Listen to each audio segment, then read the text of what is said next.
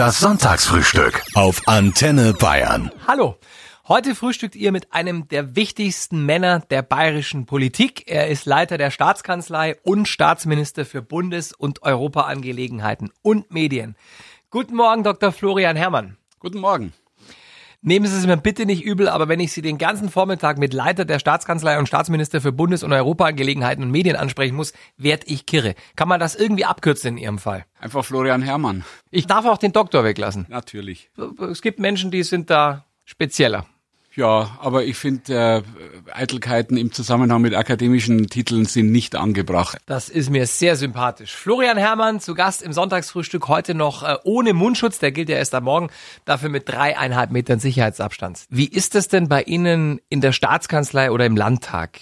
Es sind ja nicht alle im Homeoffice. Da muss man trotzdem äh, sehen, dass man die Abstände einhält. Tatsächlich, es sind immer zwei Plätze frei neben den einzelnen äh, Abgeordneten, auch auf der Regierungsbank. Mhm. Es finden vermehrt Videokonferenzen statt für die Ausschussarbeit. Das sind alles zum einen neue Herausforderungen, andererseits kann man da auch Dinge ausprobieren jetzt aus der Not heraus, die sich vielleicht bewähren, die man vielleicht dann auch auf die Dauer machen kann. Also der Landtag stellt sich da genauso wie alle anderen sehr gut drauf ein. Mhm. Wie ist es denn mit äh, dem Herrn Söder? Haben Sie den überhaupt noch in echt gesehen die letzten Wochen oder läuft da alles nur noch per FaceTime? Oder Videokonferenz? Ähm, nein, wir sehen uns schon, aber eben auch mit dem äh, mit dem erforderlichen Abstand. Ist ein bisschen komisch, oder? Also ich meine, naja, ich, ich erwische mich selber immer noch dabei, dass ich zu Leuten, ich wollte Ihnen vorher auch am liebsten die Hand geben, aber das geht halt nicht mehr. Ja, es sind halt die Einschränkungen, mit denen wir jetzt äh, leben müssen, weil das Virus sich nicht beeindrucken lässt, außer von einem Impfstoff. Wenn man in den letzten Tagen in Bayern unterwegs war, man sieht vermehrt schon Leute, die freiwillig Maske tragen in Supermärkten. Ähm, viele haben aber auch Angst, dass gar nicht genug da sind, wenn jetzt die Maskenpflicht morgen kommt im Freistaat. Haben Sie denn persönlich schon welche vorrätig? Ja, meine Frau hat äh, selber schon welche geschneidert. Sehr ähm, gut, das ist ja vorbildlich. Äh, die, die auch ganz gut aussehen. Da muss man sich natürlich dran gewöhnen, aber man gewöhnt sich an vieles. Und wenn man es mal vergisst, kann man immer noch auch einen Schal nehmen oder ähnliches. Gilt ja auch. Darf ich fragen, welches Design Ihre Frau gewählt hat? Ist es Uni oder haben die Muster bei Ihnen daheim, die Masken? Ja, das sind unterschiedliche. Das eine ist ähm, Uni und das andere hat ein Muster, zufälligerweise das Muster eines ausrangierten Hemds von mir. das Sie seitdem vermissen das nimmer im Schrank hängt. Also ich vermisse es, ja. ja. Jetzt sind natürlich schon die ersten Schlaumeier auf die Idee gekommen, die Maskenpflicht zu missbrauchen. Was, wenn jetzt einer im Auto eine Maske trägt äh, und dann bei einer Geschwindigkeitskontrolle auf der A9 geblitzt wird, kriegt er dann zwei Bußgeldbescheide, weil eigentlich ist er nicht erlaubt. Ne? Zum einen wegen zu schnellem Fahren, zum anderen wegen Vermummung. Im Auto, äh, wenn man also vor allem wenn man selber im Auto ist, braucht man natürlich keine Maske tragen. Das wäre äh, nicht notwendig. Von daher wird man sicher pragmatische Wege finden und ich äh, vertraue da auch drauf. Die Polizei geht ja immer mit Fingerspitzengefühl in Bayern vor. Es ist immer ein Ermessensspielraum, so, wenn man jetzt dann irgendwie. Da wird halt einmal ein freundlicher Hinweis gegeben. Ja. Was wenn jetzt einer morgen, weil er es vergisst oder weil er keinen Bock hat oder was auch immer, wenn jetzt einer morgen ohne Maske in den Bus steigt oder in den Supermarkt marschiert, wird der dann wieder freundlich hinausgebeten oder stehen da jetzt ab sofort Securities, die das kontrollieren? Wie kann ich mir das ab morgen vorstellen? Also ich gehe davon aus, dass das in der Praxis, weil es ja eine vernünftige Regelung ist, auch aufgenommen werden hm. wird. Die Leute werden schon selber mit Sicherheit drauf kommen und sagen, ich will mich ja schützen, ich will meinen Nächsten schützen. Wenn sich alle schützen, dann sind wir gegenseitig geschützt sozusagen. Aber natürlich muss man auch äh, solche Regeln dann durchsetzen. Das wird sicher in den ersten Tagen, wenn Polizei jemand trifft mit einer Ermahnung auch äh, sein. Aber wenn das halt sich fortgesetzt oder jemand sich strikt weigert, dann wird es auch Bußgelder geben. Ich sage aber auch, man muss jetzt auch nicht dann äh, gleich wieder total übertreiben und dann Leute gleich beschimpfen, die das nicht haben, mhm. sondern manche vergessen es halt, kann man sich ja freundlich äh, darauf mhm. hinweisen, einfach möglichst zivilisiert gemeinsam in unserer Gesellschaft diese wirklich echte Herausforderung, in der wir da stehen, gemeinsam meistern. Herr Herrmann, ich brauche kurz Ihre Meinung zu einer Facebook-Auseinandersetzung, die ich hatte mit einem Oberammergauer. Der hat mich darauf hingewiesen, dass meine 130 Kilometer Rennradtour über oberbayerische Landstraßen aktuell ja nicht erlaubt sei, weil man laut Corona-Regel nur in unmittelbarer Umgebung Sport machen soll. Und ich habe ihm daraufhin geschrieben, dass das mit dem Rad schwierig ist, mit so einem Rennrad, und ich in den viereinhalb Stunden so gut wie niemandem begegnet bin, während die Polizei hier bei uns bei der Antenne immer anruft, äh, wegen Horden an Joggern, die sich im englischen Garten gegenseitig fast über den Haufen rennen. Oder Leuten, die plötzlich wild kampieren in großen Gruppen an der Isar. Wer hat denn jetzt recht? Tja, Sie sind mein Gastgeber, darum haben Sie natürlich recht. ähm, man äh, soll natürlich jetzt äh, im Rahmen der äh, Ausgangsbeschränkungen ähm, zum Sport machen rausgehen und mit dem Fahrrad kann man halt nicht nur um den Block fahren, das wäre ja auch eher äh, gefährlich und nicht sinnvoll, aber es gibt keine Regel, die sagt, man muss im eigenen Umfeld oder ums eigene Haus oder in der eigenen Gemeinde äh, den, den Sport treiben. Also ich finde, man soll halt diese ganzen Dinge, die, die, die sind ja nicht da, um die Leute zu gängeln oder irgendwelche absurden Regeln aufzustellen, sondern die haben ja einen Sinn. Nämlich der Sinn lautet, den, den physischen Kontakt, der zu Infektionen führen kann, so weit wie möglich zu beschränken. Das ist der Sinn der Sache. Und an dem muss man sich halt auch bei den ganzen konkreten Fragen dann äh, orientieren. Und wenn jemand alleine mit dem Fahrrad fährt, dann ist die Ansteckungsgefahr sehr gering. Wenn er in Gruppen fährt oder im mhm. Pulk, dann ist es wieder was ganz anderes. Genauso wie wenn ich im Pulk im äh, englischen Garten rumgehe. Das heißt, ich bin immer sehr dafür, wirklich mit Augenmaß und immer geleitet von der Grundidee, dass es äh, sich und andere schützt, wenn man Abstand hält, die, die Dinge äh, anzupacken. Das heißt, keine Massen Fahrradtouren, äh, aber alleine durch Bayern fahren mit dem Fahrrad, soweit man es kann, ja, und sie sind ja offenbar sehr trainiert, ähm, äh, ist es natürlich in Ordnung. Also es wird davon ausgegangen, dass wir in der Lage sind zu beurteilen, was ist gefährlich in Zeiten von Corona und was ist noch in Ordnung. Gesunder Menschenverstand ist natürlich immer ein guter Ratgeber. Ausgehend von dem Gedanken, dass wenn ich zu nah bei jemand anderem dort bin, halt die Gefahr besteht, dass ich den infiziere. Mhm. Und dann kann es natürlich sein, dass wenn ich selber infiziert bin, ich das gar nicht merke oder ich nicht einmal eine schlimme äh, Krankheitsverlauf dann äh, entwickle. Aber der andere ist vielleicht der Risikogruppe oder reagiert halt anders auf das mhm. Virus und kommt dann in, in, die Intensivstation, verstirbt vielleicht sogar. Das ist doch immer das, was man mhm. miteinander abwägen muss. Und wenn man das tut mit einem wirklich vernünftigen, gesunden Menschenverstand, dann kommt man auch immer zu einer vernünftigen Antwort auf die Frage, die einen sozusagen beschäftigt. Die Botschaft, die damit nach draußen getragen wird, lautet, passt bitte aufeinander auf und denkt für die anderen im Zweifelsfall auch mit. Mussten Sie eigentlich wegen Corona irgendwas stornieren? Flüge, Urlaub? Ja, Muss eigentlich eine äh, ganze Menge, wenn ich mir das recht überlege. Auch nicht nur äh, beruflich, auch privat? Also beruflich sehr viel. Ja. Wir hätten eigentlich eine, eine spannende Reise gehabt ähm, in die USA und, und auch noch andere Reisen. Aber auch privat. Wir wollten eigentlich ein paar Tage nach äh, London fahren, privat in der in der einen Osterferienwoche. Ähm, Sommerurlaub wird sicherlich äh, entweder auf Balkonien stattfinden ja. oder vielleicht irgendwo in, in Bayern. Das ist ja auch schön. Aber es wird, also ich rechne nicht, dass ich in diesem Jahr eine persönlich private Auslandsreise, Urlaubsreise äh, machen kann. Was der Ministerpräsident den ganzen Tag macht, das weiß man weitestgehend, weil den sieht man ständig im Fernsehen. Aber was macht denn der Leiter der Staatskanzlei so alles? Also die Tage sehen relativ ähnlich aus. Ich bin äh, relativ viel im Büro. Momentan Corona-bedingt sowieso nur noch zu Hause und im Büro, mhm. praktisch mhm. gar keine anderen Termine mehr. Aber ich sage mal jetzt in der Normalphase, da findet Montag vormittags immer die interne Vorbesprechung für das nächste Kabinett, das immer am Dienstag stattfindet, statt. Aber natürlich im Normalzustand auch viele externe Termine, wo man ähm, die Staatsregierung vertritt, wo ich vielleicht als äh, bayerischer Außenminister unterwegs bin, ähm, entweder richtige Auslandsreisen oder Auslandskontakte, Delegationen aus unseren Partnerregionen, aus China, aus äh, Südafrika, aus den USA, die zu Gast sind.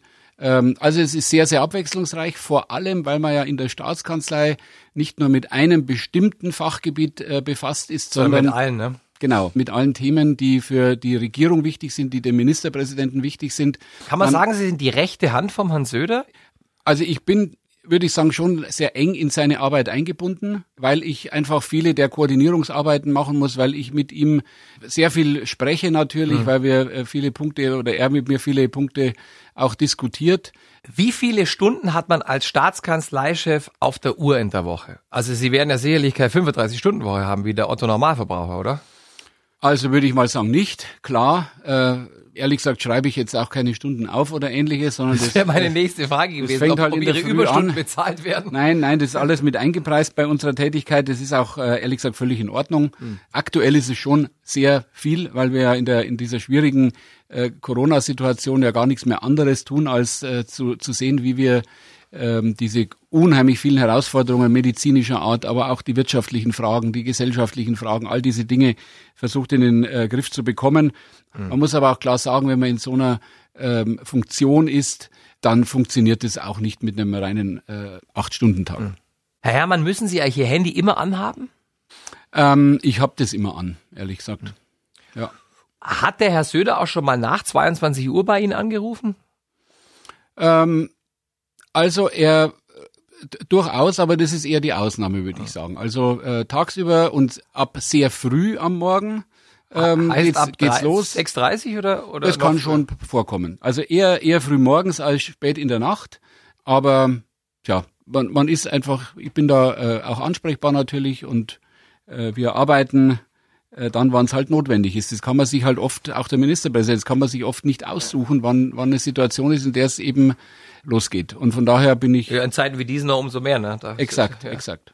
Gibt es eigentlich eine WhatsApp-Gruppe der bayerischen Spitzenpolitiker, wo alle drin sind, der Aiwanger, der Söder, Sie und so weiter? Das gibt's nicht. Schicken Sie sich nur ernsthafte Nachrichten oder ist da auch mal ein, ein Corona-Scherz dabei? Ich würde mal sagen, die Mehrzahl der, der Nachrichten ist schon ernsthaft, aber natürlich gibt's ja immer auch immer witzige Sachen. Man kriegt ja doch unendlich viel über WhatsApp zugeschickt und ja. wenn es wirklich gute Witze sind, dann, dann leitet man sie auch mal weiter. Dann lasse ich gern auch den Ministerpräsidenten teilhaben. Wir duzen uns hier bei Antenne Bayern, außer unseren Geschäftsführer, äh, der wird gesiezt. Wie ist das bei Ihnen? Sagen Sie Herr Söder oder sagen Sie Markus? Nein, wir sind schon länger per Du hängt auch damit zusammen, dass wir uns jetzt auch schon etwas länger kennen und dass generell in der CSU-Landtagsfraktion alle sich duzen. Mhm. Wie sieht's beim politischen Gegner aus? Also die bayerische Grünchefin zum Beispiel, ist es die Katharina oder ist es die Frau Schulze?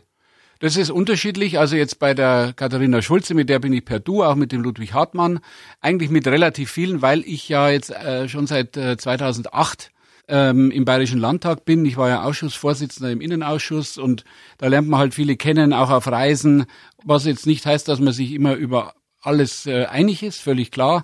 Aber auf der persönlichen Ebene funktioniert das eigentlich mit allen sehr gut, aber es gibt auch nach wie vor welche, mit denen ich per Sie bin. Hm.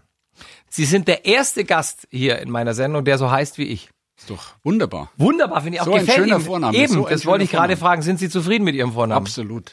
Es wird noch besser, Herr Dr. Herrmann. Wir haben nicht nur denselben Vornamen, wir sind auch fast am selben Tag geboren. Sie sind ja äh, am 7. Dezember, ne? ja. ich am 11. Beide Sternzeichen Schütze. Ich lese Ihnen mal aus unserem Horoskop vor und Sie sagen mir, ob das zutrifft. Mhm.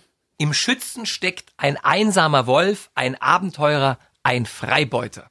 Also ich äh, war immer schon der Auffassung, dass der, der Sternzeichen des Schützen eigentlich das, äh, das Beste ist und das absolut, uns beide auf, absolut ja. charakterisiert. Also ja. wir sind extrem gutmütig, fleißig, machen ähm, viel Arbeit für, für andere mit.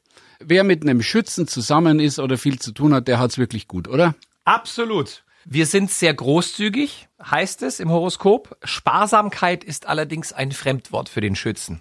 Tja, da sehen Sie mal, dass die, ähm, die Horoskope auch nicht immer ganz stimmen. Der Schütze setzt sich für die Wahrheit ein und hat auch kein Problem damit, diese laut auszusprechen. Ja, das gehört ja zu unserer Ehrlichkeit. Also ich finde, das stimmt. Wie ist es denn mit der Wahrheit daheim? Also können Sie alles, was Ihr Job so mit sich bringt, mit Ihrer Frau besprechen? Weil das sind ja sicherlich, Sie haben ja Informationen, die andere Leute nicht haben. Sie arbeiten als Staatskanzleichef und als Minister. Ja, also wir sind es äh, beide gewohnt. Meine Frau äh, ist Bankerin, mhm. äh, das heißt, die hat auch das Bankgeheimnis zu wahren und erzählt mir jetzt auch nicht alle Dinge logischerweise. Ähm, und ich äh, erzähle jetzt äh, ganz vertrauliche Sachen auch nicht. Mhm. Aber ehrlich gesagt, es gibt immer noch viel genug, über das wir reden können und das tun wir auch. Gibt es in Zeiten wie diesen Dinge, die Sie nachts nicht einschlafen lassen? Ähm, das stellt man sich so vor, weil die Dinge, die, mit denen wir uns gerade befassen, wirklich äh, häufig auch sehr belastend sind, weil man sich doch fragt, entscheidet man so oder so, äh, was, sind die, was ist die Tragweite, liegen wir richtig, äh, äh, sind wir schnell genug, äh, Aber ich bin Gott sei Dank in der glücklichen Situation, dass ich eigentlich immer einschlafen kann. Also ich habe nie das Problem, dass ich da grübelnd dann wach liege, sondern wenn ich ins Bett gehe, dann schaue ich meistens noch, wenn es gut geht, eine Folge von irgendeiner Serie an. Meistens schaffe ich bloß eine Viertelstunde. Der Herr Söder ähm, hat zu, zu dieser Frage gesagt, er hat so ein ruhiges Gewissen, er kann eigentlich jede Nacht gut schlafen. Da bin ich hundertprozentig ja. sicher, dass das so ist. Herr Herrmann, Sie sind Staatskanzleichef, aber eben auch Staatsminister für Bundes- und Europaangelegenheiten. Und aktuell beschäftigt uns die Angelegenheit Corona.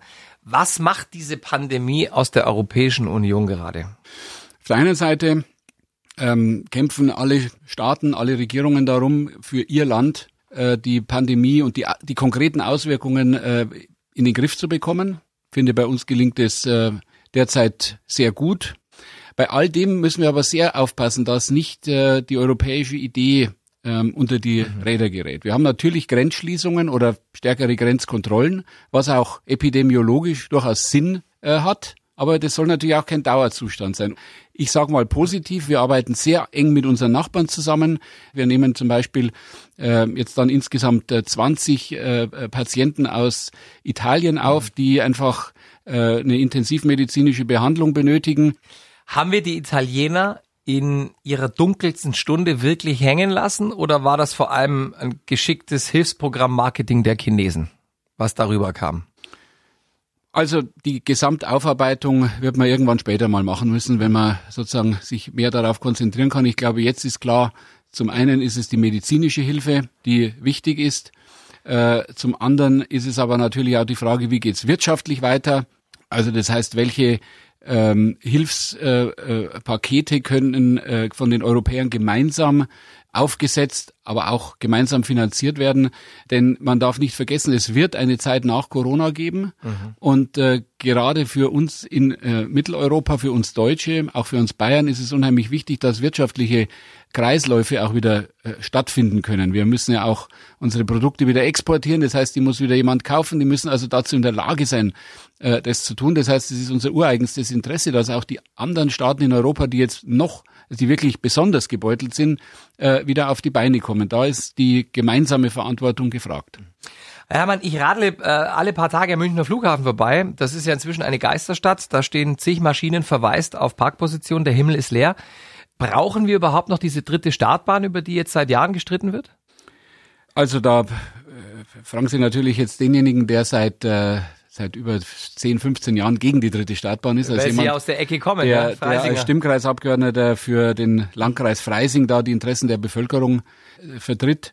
Äh, trotzdem ist natürlich der also das Bild, das derzeit äh, am Flughafen abgegeben wird, dass äh, die Maschinen rumstehen, dass natürlich keine Abfertigungen stattfinden, das ist natürlich ein, ein Trauerspiel, weil das heißt natürlich auch, dass äh, wenig Bewegung stattfindet, dass äh, eben nicht nur die Flugzeuge stehen, sondern die Menschen sich gar nicht äh, bewegen können, dass natürlich auch ein enormer wirtschaftlicher Schaden entsteht, jetzt nicht nur für äh, die Fluggesellschaften und äh, den Flughafen, sondern natürlich für alle, die eigentlich auf diese Flüge äh, angewiesen mhm. sind. Aber so ist es halt im Moment.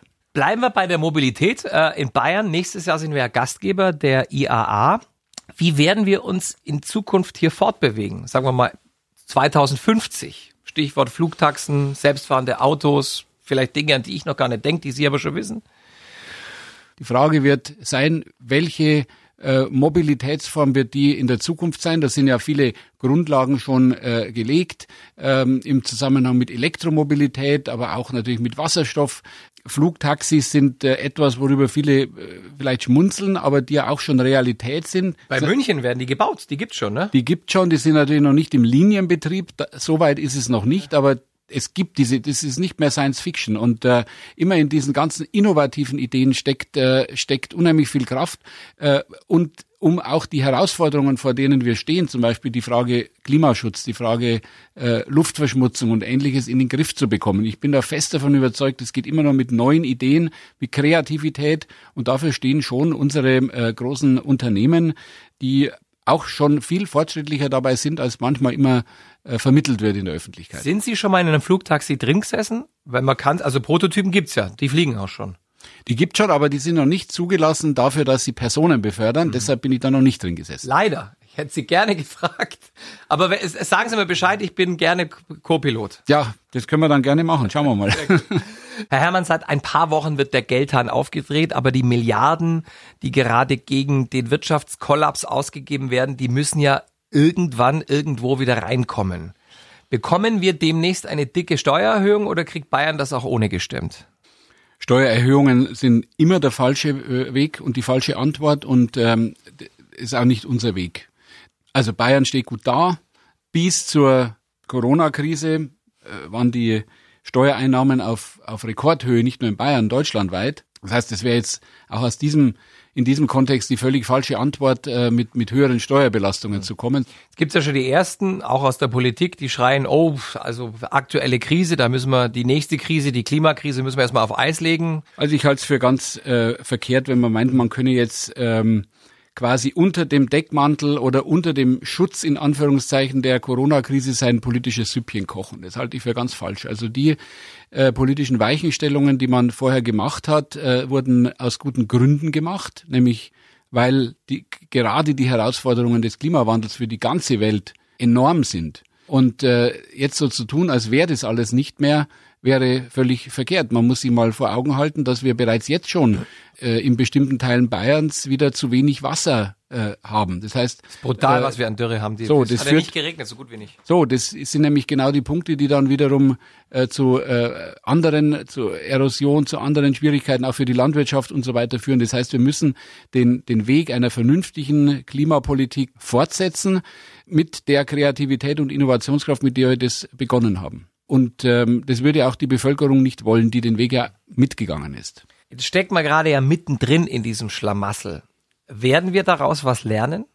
Ich glaube, es wird äh, Bayern auch nach Corona geben, aber es wird schon alles anders sein. Also das wird äh, sich herausstellen, ob wir als Gesellschaft gemeinsam in der Lage sind, es zu bewältigen. Ich finde derzeit sehr, sehr gut.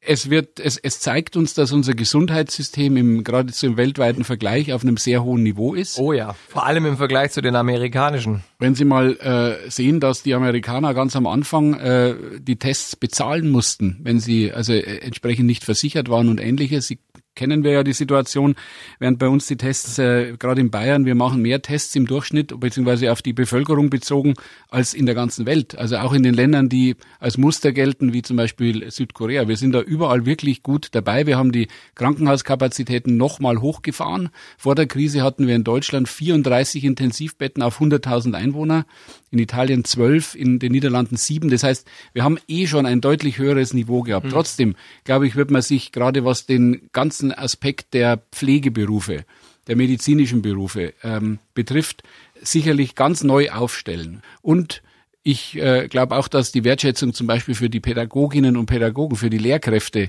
äh, gewaltig steigt, weil viele jetzt merken, wenn sie Homeschooling machen mit den Kindern, was eigentlich die Arbeit der äh, Pädagogen, der Lehrerinnen und Lehrer ist. Also darum meine ich, es wird ein anderes Bayern sein, das glaube ich schon, aber durchaus auch mit vielen positiven Ansätzen. Sie werden nächstes Jahr 50. Macht Sie das nervös? Also ich finde, bisher war das eigentlich ein ganz schönes Gespräch mit Ihnen. äh, ich, äh, Jetzt dreht sich die Stimmung. ich bin ehrlich gesagt äh, total zufrieden. Es gibt nichts, äh, was ich da abhaken müsste oder ähnliches. Ja. Äh, mir ist immer wichtig, dass, dass man selber einigermaßen fit bleibt, dass die Menschen, die einem wichtig sind, gesund bleiben, gerade in der jetzigen Phase, aber auch ganz generell. Also ich ich sehe dem mit großer Gelassenheit entgegen. Ihr Vater war bis letztes Jahr Präsident der, der Technischen Universität München und wurde auch damals als Minister unter Herrn Stoiber gehandelt. Hat das auf Sie abgefärbt? Hm, also ich, ich würde mal sagen, wir waren immer schon eine politische Familie, wobei das eigentlich noch mehr mit meinem Großvater zusammenhängt. Äh, die erste Prägung war für mich das Wort Bauausschuss, weil ich zu Besuch bei ihm war und er dann meinte, er muss jetzt in den Bauausschuss gehen, was mir als Kind, als Siebenjähriger nichts gesagt hat. Ich mir nur gedacht habe, das muss schon extrem wichtig sein, wenn er in den Bauausschuss geht, obwohl jetzt ich als sein Enkel da ist. Gibt es Themen, ähm, politische Themen, wo Sie mit Ihrem Vater äh, uneins sind? Hm, gute Frage. Also der Grundtenor, die ist, ist, ist derselbe Abweichungen im Einzelnen vielleicht, wäre mir aber jetzt auch nicht bewusst. Mhm. Es geistern ja gerade unzählige Verschwörungstheorien durchs Netz. Die werden auch teilweise millionenfach geklickt. Lassen Sie uns mal kurz über zwei oder drei sprechen. Bill Gates will die Impfweltherrschaft an sich reißen. Ich bin also äh, teilweise wirklich entsetzt, was für äh, Unfug im Internet leichtfertig äh, verbreitet wird. Ich halte es sogar auch gefährlich für unsere Demokratie, diese Art und Weise in Blasen des Internets seine eigene Welt zu konstruieren durch, durch wirklich abstruseste Theorien. Äh, und da ist große Vorsicht geboten, das muss man wirklich sehr, sehr ernst nehmen. Was ich auch gelesen habe, Corona wird dazu benutzt, um jetzt unter dem Deckmantel der Pandemie überall in Bayern 5G-Masten aufzustellen, ohne dass es einer mitkriegt? Ja, es gibt halt äh, bestimmte Gruppen, die sich ähm, auf, auf irgendwelche Spezialthemen wahnsinnig fixieren, da auch äh, äh, Angstgebäude drumherum aufbauen und es dann in Verschwörungstheorien hineinarbeiten. Und ich finde, man kann sich als Faustregel immer äh, merken, dass so ganz simple Erklärungsansätze meistens nicht stimmen, weil das Leben in der Regel doch ein bisschen komplizierter ist. Und das andere ist natürlich das Problem bei Leuten, die Verschwörungstheoretiker sind oder so Verschwörungstheorien verbreiten. Ähm, die fühlen sich ja, wenn man sie ja widerlegen will, dadurch geradezu bestätigt. Ja, und sagen, ja genau, dieses Dementi ist ja genau der Beweis dafür, dass ich recht habe und so weiter. Man soll es auch teilweise nicht so ernst nehmen. Das ist ja eins der Probleme der Social Media von, von Twitter, von Facebook, dass man manchmal den Eindruck hat, es ist die Meinung, die alle haben. Dabei hat ja nur ein ganz, ganz kleiner Prozentsatz der Bevölkerung zum Beispiel Twitter und es ist eine ganz bestimmte Community. Ich bin da ja auch mit drin und man, man nimmt das ja alles wahr, muss ja immer wieder bewusst machen, das Leben in Bayern, das Leben in unserem Land ist wesentlich vielfältiger. Vielleicht ein paar Mal weniger in Facebook und Twitter reinschauen, sondern mit offenen Augen durchs Land fahren. Äh, dann sieht man auch, dass übrigens nirgends 5G-Masten aufgestellt werden und äh, die 4G bräuchte man sogar noch mehr. Das wäre besser, wenn die aufgestellt würden. Und äh, dritte und letzte Verschwörungstheorie. Dr. Florian Herrmann wird der nächste Ministerpräsident von Bayern.